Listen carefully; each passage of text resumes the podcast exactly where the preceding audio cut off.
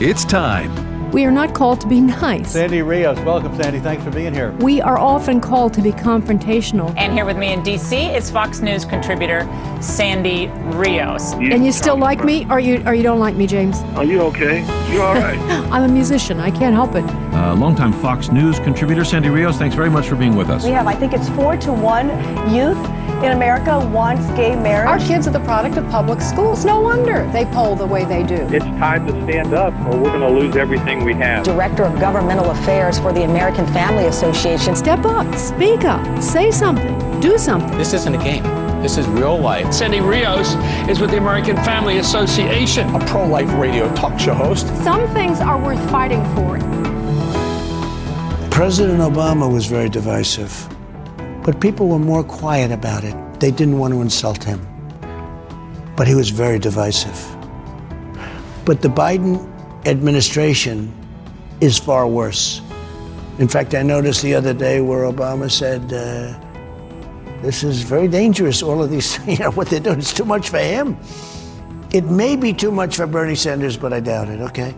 But when they look at his top economic people are looking at this inflation and they're seeing these bills that are being passed for trillions and trillions of dollars where it's like throwing money out the window. He sees the cost of energy and they see the cost of it. They see what's happening and they're saying, you can't do this. You can't do it. These are Obama people telling Biden people, you can't do this. But they push forward anyway. Uh, let's see what happens. We have a we had an election. I was very helpful. In fact, the new governor of Virginia called up early in the morning after the election to thank me. We were very helpful. Eh, look, the MAGA people and people that support Trump came out in force, far greater than anybody thought possible. You know, you're an expert. You see what's going on. Your wife is a brilliant lawyer. She knows what's going on. It's terrible. We have to get back to borders. We have to get back to free enterprise. And we need a press that's fair and equal. And we don't have it. What's happened with big tech is a disgrace. I mean, it's just an absolute disgrace. So we have things to do, but it's going to happen. I believe we have the people on our side. I think we really do. I think we have a large majority. Who wouldn't want voter ID, as an example? Who wouldn't want a strong military, a border? Who wants to have millions of people flowing into our country? How many people? I mean, think if you did a sample of a thousand people, typical good American people that love our country, they are, they are, they can't believe what they're witnessing at the border. And some of the people are really bad. These are stone cold killers that other countries don't want, and they're sending them in from their prisons. Prisons are being emptied out in other countries. This is not a majority. Sanctuary cities, this is not a majority. This stuff is really, really bad. That's the former president of the United States, Donald Trump, in an interview with uh, Mark Levin. Makes me miss him terribly uh, because things would not be happening the way they are around the world with Russia and Putin, with China on the march, uh, with the decay of our culture. It, it, you know, not a perfect moral man by any means. And I think if he were president, there would be a lot of times now that I would cringe because he doesn't have the same convictions on some things, but overall, he has a conviction to save the country and do the right thing. And, um, you know, as a matter of fact, just to remind you, four years ago, almost exactly, the Trump Pence administration made history by recognizing Jerusalem as the capital of the state of Israel. And so, um, you know, that was a, that's just one thing, but it's an important thing. And I just wanted to bring it to your attention. And then, of course, news overnight, in case you've missed this, and you might have because it's early in the morning for many of you, is that Devin Nunes, who is the ranking Republican on the House Intelligence Committee. Devin Nunes, who was the one who really broke uh, the Russiagate story, broke in the sense that he started pushback, discovered all of these files and uh, um, and came out and did a press conference and put himself at great risk and has been on the front lines. It's not just about defending President Trump. It isn't. You cannot limit it to that. He was revealing the corruption of the uh, of the intelligence agencies. I know some of the people that work with Devin Nunes, great men who are uh, understand uh, the deep the depth of the deep state. And so Devin just gave a steady stream, wrote a book, uh, was a powerhouse, and of course they came after him. They removed him from his committee, like they're doing to Republican conservatives now. Uh, and uh, you know lots of threats. Well, he's announced overnight that after I think ten terms, uh, in the House uh, representing California. He's stepping down. But now here's the deal. Uh, if you're, you know, if you maybe be crestfallen because he is one of our champions, from my perspective, a man who is willing to tell the truth no matter what. He reminds me of Ron Johnson in the Senate, uh, and I could uh, name others, but that's just the name that comes to mind. This is Devin Nunes in the House, and this is what he said. Um, he said, Recently, I was presented with an opportunity to fight for the most important issues I believe in. I'm writing to let you know I've decided to pursue this opportunity, and therefore I will be leaving the House of Representatives at the end of 2021. Rest assured, I have not by any means given up our collective fight. I'll just be pursuing it through other means. And what are those means? He's leaving to head the social media startup uh, that's going to be run by President Trump, the Trump Media and technology group. Remember, President Trump made, uh, you know, made much of the fact that the social media companies and the giants were gaining too much power. They were, uh, they really hurt America in the election campaign by censoring. They claimed, you know, it was it was conservatives who were doing that, but it was Facebook. Uh, Zuckerberg spent millions of dollars uh, trying to, um, and he successfully overturned or influenced unfairly elections in several states. But of course, the internet, uh, whether it's uh, uh, Facebook or whether it's Twitter or, you know, name that you just name it, Google, uh, President Trump has been on a rampage against them, plus the media. And so they are beginning this Trump Media and Technology Group. Devin Nunes will be the chief executive officer of that group. So all I can say is uh, look out. Uh, we'll see what's going to happen. They have actually a um, see, they have a billion dollar startup from a group of donors and investors. Of course, that's a drop in the bucket compared to what they're going to need. Uh, but uh, I, somebody uh, t- tweeted this: the, the dumbest thing the cultural engineers ever did was kick Trump off Twitter and the other big platforms. It's like they never have seen a single Hollywood movie. They're all about comebacks, you drones. You handed over the perfect script. I love that tweet. I thought I would share it with you. So Devin Nunes is leaving the House the end of this year and is going to go ahead this Trump uh, media empire, and that that can't be bad. So we'll see what happens with that. It's actually good news. I don't know. Uh, you know, I think he's in a pretty safe district in California. I think so. You know, God willing, somebody somebody conservative, morally and politically and fiscally and militarily will take that that job or will be able to to hold that seat. All right. So the other thing that is today is the 80th anniversary of Pearl Harbor. Just think about that. That's, um, you know, this is when uh, the uh, the Japanese bombed the, our big military base in Pearl Harbor. Thousands of Americans killed.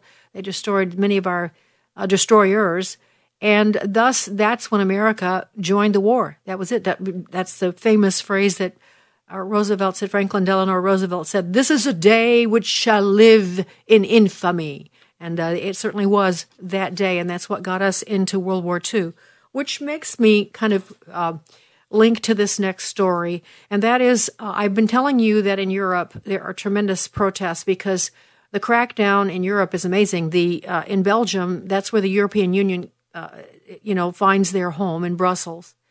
And so, in the past few days, I'm not sure if this was yesterday, but it's in the past few days, thousands of people gathered on the streets of Belgium. I want you to hear the sounds of it, then I want to explain to you what's happening. This is clip 14. In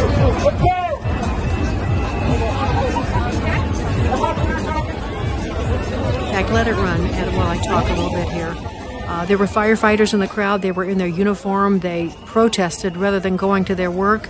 Uh, there were. This is a translation because most of them spoke in French, but one one person said, "I think every person has the choice to take the vaccine. It's his own choice. That's freedom, in my opinion. And the one of the firefighters says, This matters beyond my job. I came for freedom as a human being today.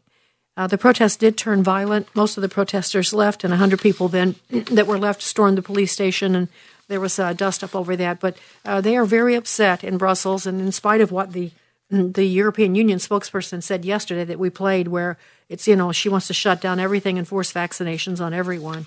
People are fighting back, and it's just it's a worldwide thing. You can see that, and which that takes me to something else completely different. I um, someone sent this to me, and I just found it uh, so moving. This is a, a guy named Marian Turski. He's in his 90s, 98, I think, and he was a survivor at, from Auschwitz, one of the prison camps speaking of World War II and those particular days and times which are not so far away, when many of our fathers, grandfathers fought in that war, mine for sure. And why did they do that? Because the Nazis started it, basically. I mean, I could, that's simplistic, but uh, certainly we know about Hitler and how he took over. Some of you may not know, but it was a slow process didn't happen suddenly. He tried through the electoral process. He was defeated several times, and he was sort of like a joke. And then suddenly he built power. He started using violence, and then suddenly he took over. So Marian Turski was placed in Auschwitz, and he spoke before a group, uh, a Jewish audience, just recently. And this is amazing. Let's listen. Clip 11. One day, in those early 1930s, you can read an inscription on the benches. Jews must not sit on these benches. You could say, it's unpleasant, it's not fair, it's not right. But after all, there are so many benches around. You can sit somewhere else. Of course you can. There was a swimming pool, and over its door an inscription read, Jews are forbidden to enter. You could say, well, pleasant this is not, but there are so many places in Berlin where you can take a bath or swim, so many lakes, canals, it's nearly like Venice. At the same time, you can read somewhere else, Jews must not belong to German singing associations. So what? All right, they want to sing, they want to make music. Let them just meet somewhere else, they will do their singing. All right.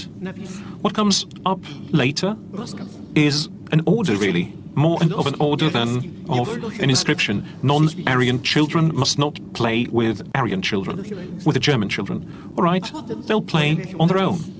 And then you read we only sell bread and food to Jews after 5 p.m. Right, less choice. This makes your life harder. But after all, after 5 p.m., you can still do your shopping. And that's how it is done, step by step, slowly. And they become acquainted with that thought familiar with the idea that they are different people, that they are alien people, that they are the people that carry germs, that cause pandemics. And this now is a horror.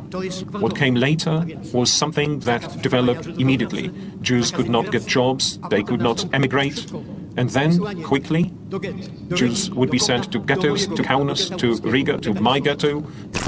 Auschwitz did not fall suddenly from the skies. It was pittering, pattering in all those tiny steps. It was approaching until what happened here behind me did happen. Auschwitz did not happen suddenly. It didn't fall from the sky. It happened step by step, slowly, as they acquainted the Jews with uh, being set apart and different and sort of created a mindset in the general population that they were different, lesser people, which led to their murder.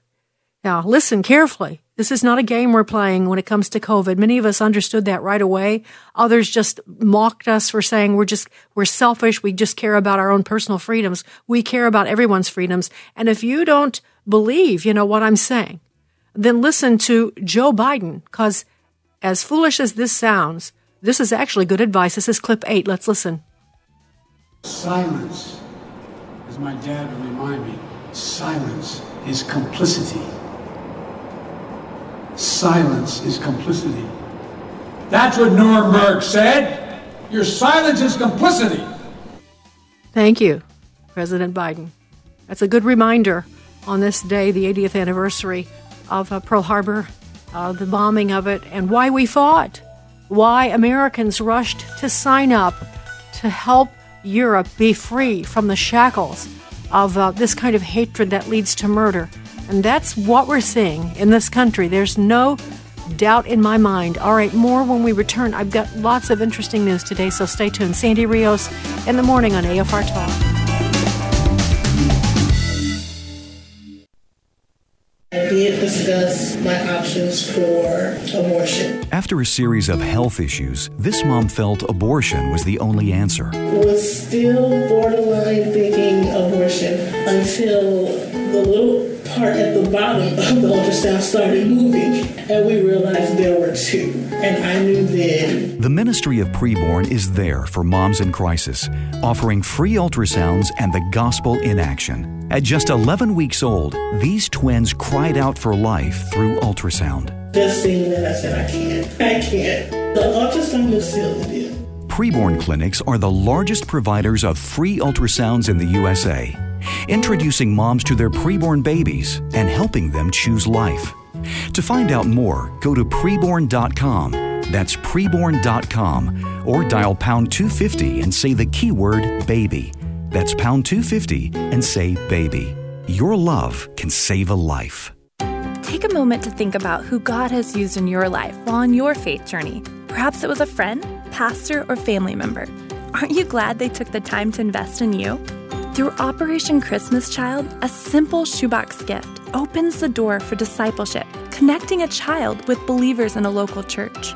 The Greatest Journey, a dynamic 12 lesson discipleship course, teaches these children how to have a deeper relationship with Jesus. Then, upon graduation, each child receives a certificate and a New Testament in their own language. Operation Christmas Child is able to train teachers and provide all of the materials for only $6 per child. That means for a monthly recurring gift of $6, you could help disciple 12 precious children each year. Will you join Operation Christmas Child in bringing life changing discipleship to children around the world? To learn more, go to afr.net. That's afr.net. And thank you. Hello, Americans. I'm Todd Starnes. Stand by for news and commentary next. You need a university you can trust that offers a world class education with the values, knowledge, and skills you need to succeed. That place is Liberty University, and now is the perfect time to start. This fall, Liberty celebrating 50 years of training champions for Christ, a mission that has not wavered since it opened in 1971. With more than 700 programs online and on campus, Liberty can help you turn your vision into a future you can be proud of. Text EXPLORE to the number 49596. That's EXPLORE to 49596.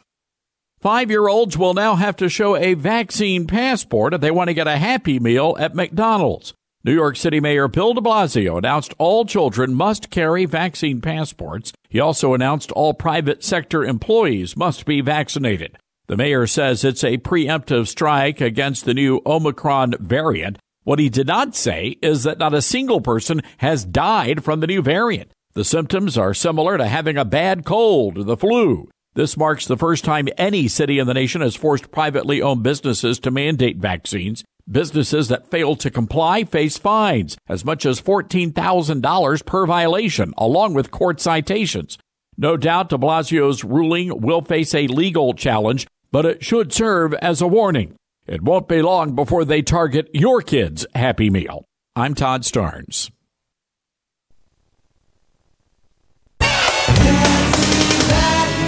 Merry Christmas from American Family Radio and Sandy Rios in the morning.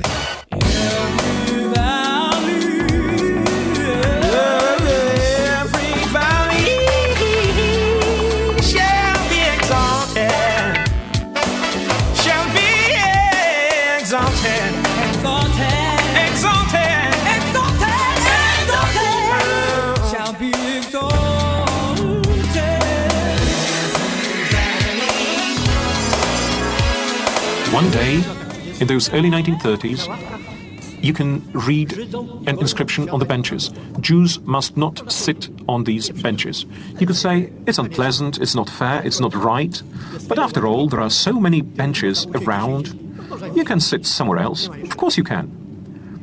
There was a swimming pool, and over its door an inscription read, Jews are forbidden to enter. You could say, well, pleasant this is not, but there are so many places in Berlin where you can take a bath or swim, so many lakes, canals, it's nearly like Venice. At the same time, you can read somewhere else, Jews must not belong to German singing associations. So what? All right, they want to sing, they want to make music. Let them just meet somewhere else, they will do their singing. All right. What comes up later is an order, really. more of an order than of an inscription. Non Aryan children must not play with Aryan children, with the German children. All right, they'll play on their own. And then you read we only sell bread and food to Jews after 5 p.m. Right, less choice. This makes your life harder. But after all, after 5 p.m., you can still do your shopping. And that's how it is done, step by step, slowly. And they become acquainted with that thought familiar with the idea that they are different people, that they are alien people, that they are the people that carry germs, that cause pandemics. And this now is a horror. What came later was something that developed immediately. Jews could not get jobs, they could not emigrate, and then, quickly, Jews would be sent to ghettos, to Kaunas, to Riga, to my ghetto. Auschwitz did not fall suddenly from the skies. It was pittering, pattering in all those tiny steps. It was approaching until what happened here behind me did happen. I just, uh, it, as I think about what's happening in Europe, Sandy Rios back with you, I, you know, it, it's really fresher on their minds than it is on the American mind. We wipe things out from our mind. We can, I can't remember three weeks ago because so much is happening. Europeans have a longer mind than that, and maybe the young ones don't. Certainly the Russians, they're not Europeans, but they have a long memory when it comes to that war. How could they? How could Germany? How could Germany? How could they be implementing these draconian rules and lockdowns on their own people and separating the vaccinated and unvaccinated, putting, you know, insignias, even in our schools, they're doing that on children who are unvaccinated, like giving them little markings. I mean, doesn't this resonate with anyone? I, I think we should lock Angela Merkel in a little, you know, glass box and let her listen to this over and over and over again. She was raised in East Germany. Surely she remembers.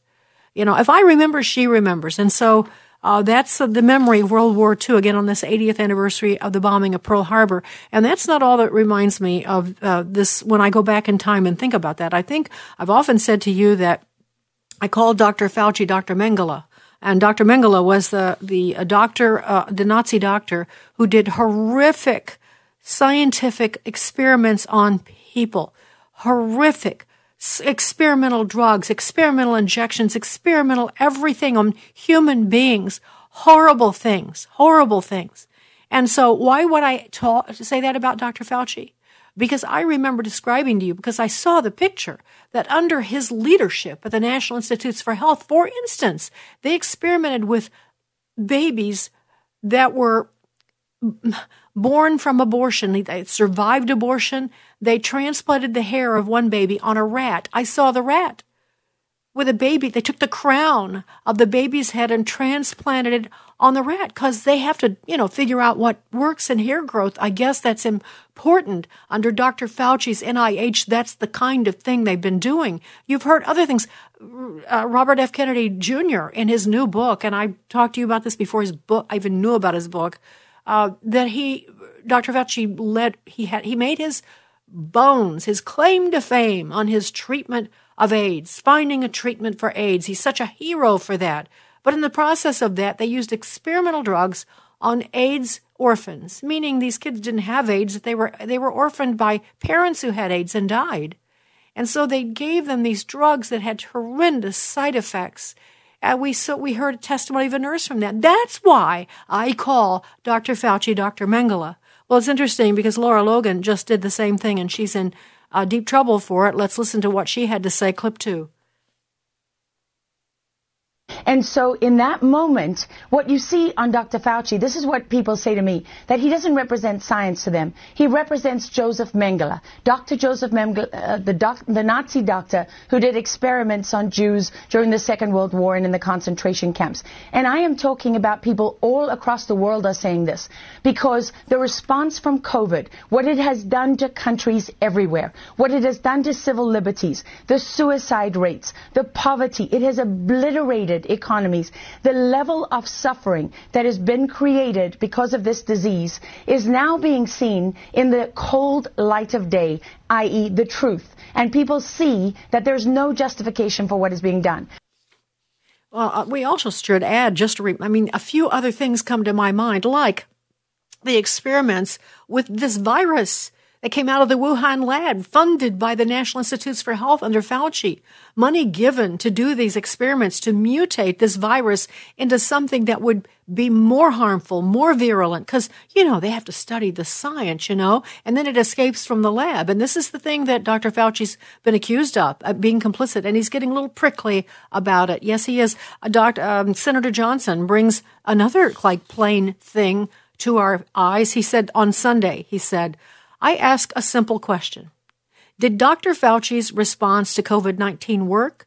788,000 people, lives lost, many because he ignored and sabotaged early treatment using cheap, available, generic drugs in favor of a vaccine that is not as safe or as effective as we all hoped it would be.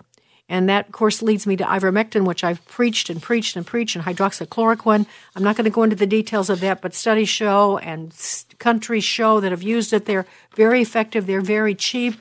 Uh, and yet they have banned pharmacists from even prescribing that. They have gone after doctors that have tried to get it to their patients. And I, and probably you too, know people who have died and are dying because they cannot get medication that is effective in treatment for COVID because they must, you see, get the vaccine courtesy of Anthony Fauci and all of the types around him. The uh, the the Bob the Bill Gates who uh, told Fauci in what fall of 2018 that he wanted to vaccinate the whole world. That was his dream, and he called it what I'm, I'm gonna, I think this is the name philanthropic capitalism. While he might get a little rich in the process, but he's only helping people. This is disgusting to me absolutely disgusting. And I want to just shake the entire world and say, wake up, stop, stop just acquiescing.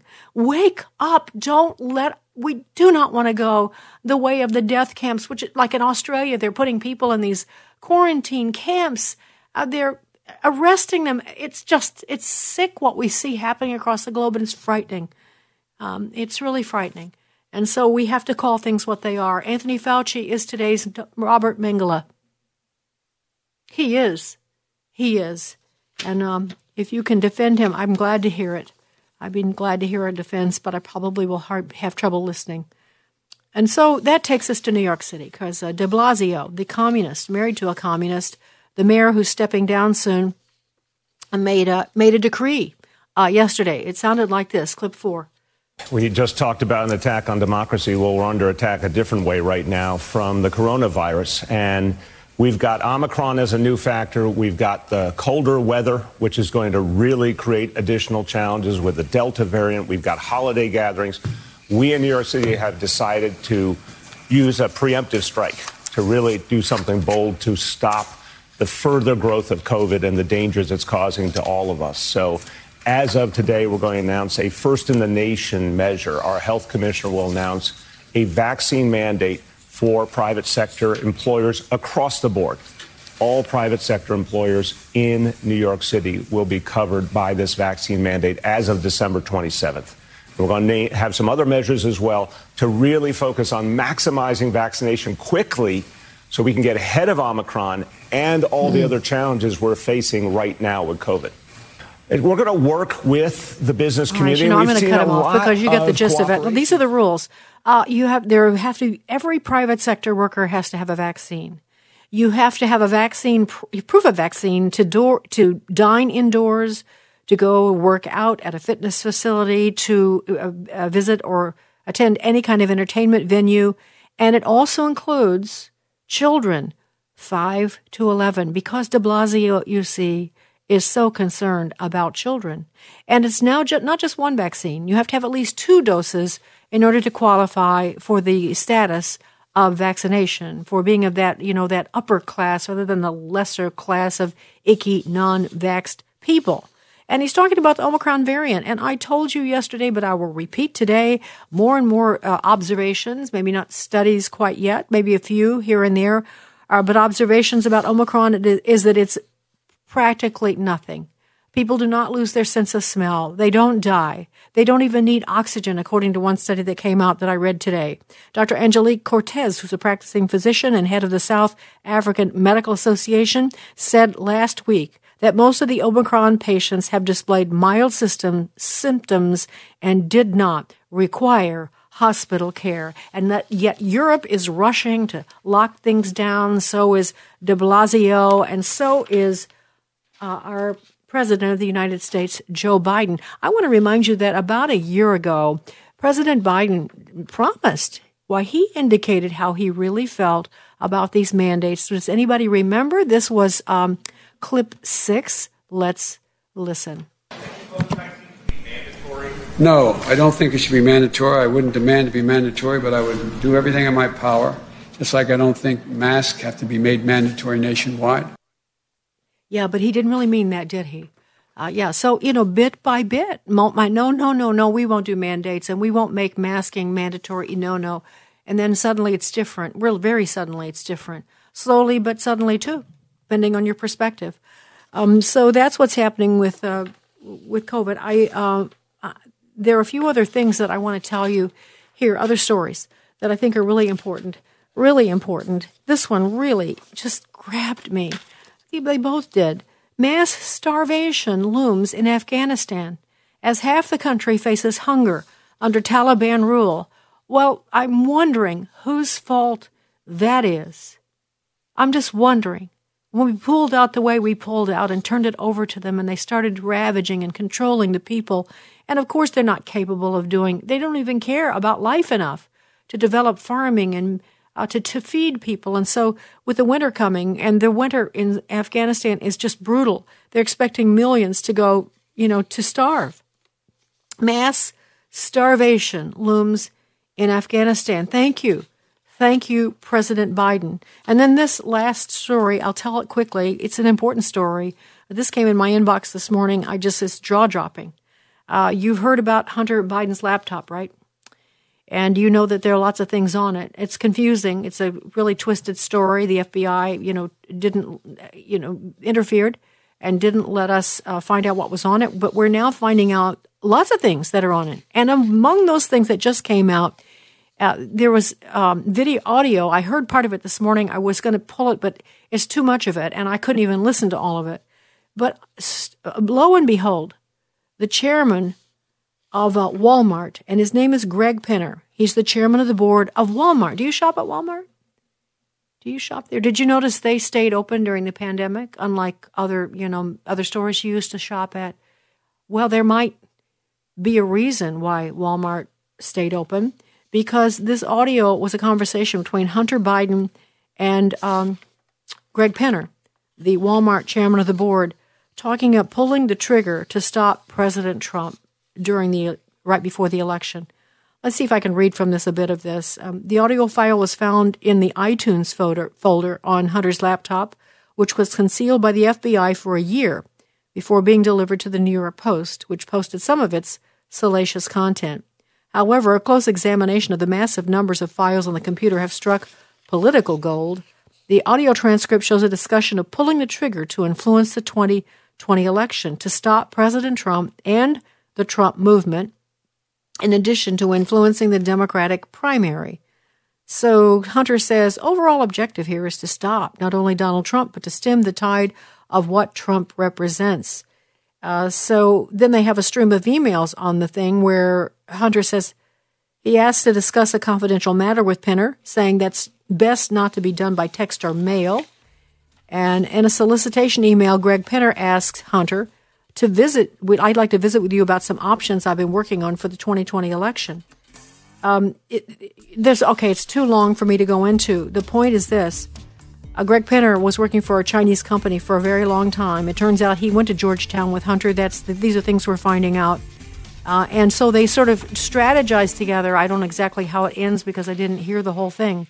But this was put together, uh, just so you know, this was put together by a girl named Christine Dolan, who was with uh, he was she was the CNN political director uh, for a long time, and now she's the one covering this. So uh, it looks like Walmart, a friendly little neighborhood store that was uh, able to stay, uh, you know, make money hand over fist during the pandemic, uh, had a great deal to do with the defeat. Oh, it wasn't a defeat, but with the election outcome of, um, President Trump. It's really disgusting, isn't it? Sandy Rios in the morning, AFR Talk in his image, delighting in God's plan for gender and sexuality. I loved it. I loved how biblically sound it was, all the scripture to back it up. The testimonies were very powerful. If it's a prodigal child that has just run away or one that's caught up in same sex attraction, there's hope in Jesus. In His Image is now available on DVD and can be purchased in bulk to pass out to friends and family. Order today by visiting afastore.net. Classic hymns to holiday jingles? Impossible to avoid the sound of sleigh bells and Bing Crosby this time of year. But how often do we stop to consider the story behind the carols we sing? I'm Charles Morris. Join me for Haven Today this week as we celebrate Christmas and a series called Carols You Should Know. Haven Today, weekday mornings at 4:30 Central on American Family Radio. Listen online at afr.net. Go therefore and make disciples of all the nations, baptizing them in the name of the Father, and the Son, and the Holy Spirit. My name is Abraham Hamilton III, and this is the Hamilton Minute. In his October 11, 1798 address to the Massachusetts militia, John Adams, second president of the United States and founding father, said, Our Constitution was made only for a moral and religious people. It is wholly inadequate to the government of any other. He understood that in order for the American constitutional republic to survive long term, the church in America must make disciples of its populace. An immoral people will always destroy themselves through lawlessness. To think otherwise is to suffer under a grand delusion. Listen each weekday from 5 to 6 p.m. Central for the Hamilton Corner, or visit the podcast page at afr.net for more from Abraham Hamilton III public policy analyst for the American Family Association. A vacation with a purpose. Hello, everyone. I'm Tim Wildmon, president of American Family Association and American Family Radio. That's what some of our folks have called our spiritual heritage tours, which we're going to be doing again in 2022. Let me tell you what we do. We go on a trip to Williamsburg, Jamestown, and Yorktown. We see early American history there. And then we go to Washington, D.C. and George Washington's Mount Vernon on a separate tour. We do these in June and September. They're perfect weather months in that part of the country. Stephen McDowell, who is a historian and author of America's Providential History, he will be our expert on the trip. So we'll have a historian joining us on these tours. It's going to be a wonderful time together in our nation's capital and in Colonial Williamsburg in 2022. June and September. If you want to go, go to the website spiritualheritagetours.com. Spiritualheritagetours.com.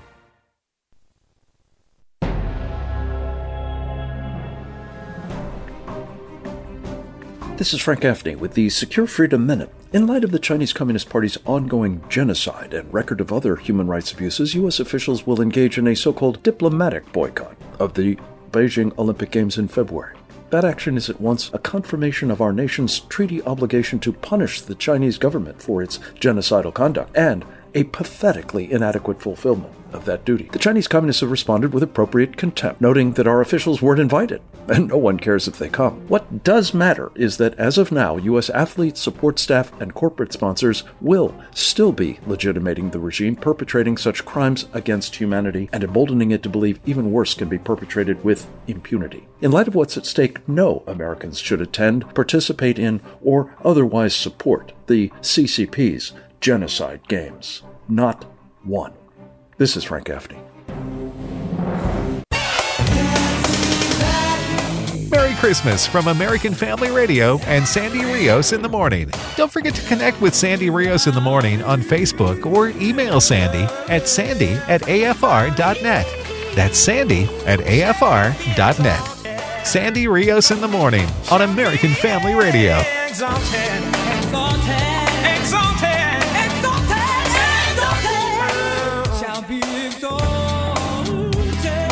Right, Sandy Rios back with you. It's always good to remember it's Christmas. You know, when you get into this kind of uh, information, it's really tough uh, to remember what really matters uh, because we're so drowning in what we see here in this world. You know, we do have a we do have a Savior, and He was born. That's what we're celebrating in Christmas uh, at Christmas, and uh, He's the only hope for the world. The only hope for the world is Jesus. And so, with that in mind, we've been telling you about um, Operation Christmas Child. We do it every year, and that's where people go and get these little shoe boxes and fill them up with presents for kids all over the world. And now this is the next phase. This is a Samaritan's Purse endeavor. This is the beginning of the next phase, and it's called uh, The Greatest Journey. Now, I'm just tell you in general, this is curriculum. So it's not just that you're sending, just make a distinction. You come from different backgrounds. Many churches believe, and I think the Catholic Church, and I'll, there are others that believe in helping people by giving them food and clothing and shelter, and all of those things are very important. But the thing that we must do, and this is what Samaritan's Purse is making sure that they do, is tell them about Jesus. Because you can feed them till they're full, but if they have not been transformed from the inside out, the new clothing, the shelter, all of that will not transform their lives. And that's where the greatest journey comes in. And before I introduce our guest, you can call if you want to help 877 616 2396. That's 877 616 2396 or donate online at afr.net. Uh, we can, $6 will send one child this curriculum, The Greatest Journey. $6. So if you multiply it out, you know, $60 will reach 10 kids and $150 will reach 25 children. I'm sorry I'm losing my voice. Hang on a minute. Sorry, this is what I need a co-host because I, I can't, um, yeah. We have a special guest this morning, uh, and her name is Hannah. here we go, Hannah Bolvey. Hey, Hannah. Hannah is, by the way, the development manager for Operation Christmas Child, and she joins us bright and early from someplace. Hannah, how are you this morning? I'm well, Sandy. Thank you. Okay, so uh, Hannah, um, give us the nuts and bolts of this. Uh, how many countries are you guys uh, doing this Operation Christmas Child in? How many countries? Well, um, the Greatest Journey and Operation Christmas Child is in over 100 countries um, every year, and um, I think 106 countries currently. But one of the things that I'm most excited about is the fact that, um, you know, so many people know about Operation Christmas Child and they've heard of maybe even the Greatest Journey Discipleship Program. One of the things that they may not know is that we are really seeking to reach um, the unreached peoples of the world as well. So we're in over a hundred countries and you know many many different languages. But um, over the past seven years, we have been in at least 350 different unreached people groups, and we define an unreached people group as someone or as a, as a group of people that share a common language and culture, and who have less than three percent of that population that have that have um, heard, even heard the name of Jesus. So we are all over the place, but we are specifically going to places that are unreached. Well, so Hannah, uh, this would be the, the unreached people groups. They often, I'm, I'm assuming, they have a different language, and that's part of like Wycliffe mm-hmm. Bible translators who try to translate the Bible into every single language. They they they had a goal years ago of trying to reach the entire world by a certain date, and I can't remember what that was. I think we're past it uh, but they're close. They're, we're, uh. Bible translators are actually close. So that question means, ha, are you producing information then in their languages? Uh, yes, are you able to do that yet? Absolutely. So one of the really cool things um, about um, the ministry, Samaritan's Purse, is that we actually have some amazing partnerships, and one of them is with Wycliffe and um, with one of their kind of um, group called the Seed Company. We've been able to work with them to even produce um, resources like the Greatest Journey discipleship materials um, in languages that have never had um, anything uh, that we know of, of, of Christian literature or material or God's Word um, printed in them before. We've been able to do that, as well as some really cool kind of out of the box things, um, such as translating into languages that do not have a written language. And so translating onto solar powered MP3 players um, the Gospel of Mark and the Greatest Journey curriculum so that we can go to peoples that do not have a written language. And so we're actually able to do that in partnership with um, with some other amazing organizations. But yes, we are going to the places where the gospel has not been. Well, that's exciting. That's very exciting. And let me just say that Samaritan's Purse, since 2009, uh, through Greatest Journey, has uh, reached more than 12.6 million children with this discipleship uh, pr- curriculum known as the Greatest Journey. And many of them have made decisions to follow Jesus. And uh, this is the way I know this. I, you know, even though I talk about politics and news and practical solutions here and things we can do, but if we truly uh, this is hand in hand and the most important element of reaching the world for Christ. Otherwise, there will be no transformation. There wasn't any in our each of our lives until we met Jesus, and there will not be for the rest of the world. So, when I said earlier in the show, sorry, forgive me, Hannah, that we should put Angela mm-hmm. Merkel in a box and have her listen to that statement by the 98 year old uh, Nazi uh, survivor, we should also have her listen to The Greatest Journey. so, that would be good for her soul. Um, let me just say that if you'd like to help with this, the, the number is 877 616 2396. That's 877 616 2396. Or you can donate online at afr.net. AFR.net, again, $6 will send the curriculum to one child. And any multiple of that, of course, you can do the, the math yourself. Whatever you can afford, the most generous thing you can uh, give would be great. You can go online at afr.net and do that. Hannah, how does this work? practically speaking. The kids got the shoe boxes, or have they gotten them yet, or they're in the mm-hmm. process of being delivered now?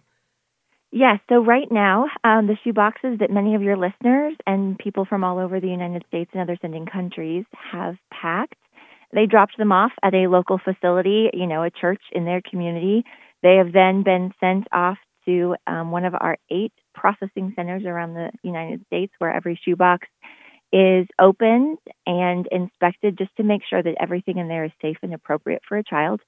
Then those are sealed with the official tape and off they go into shipping containers um, all over the world. And so, yes, we have um, containers of shoe boxes that are leaving ports um, on every coast, as well as semis full that are um, headed through um, down through Mexico into South and Central America.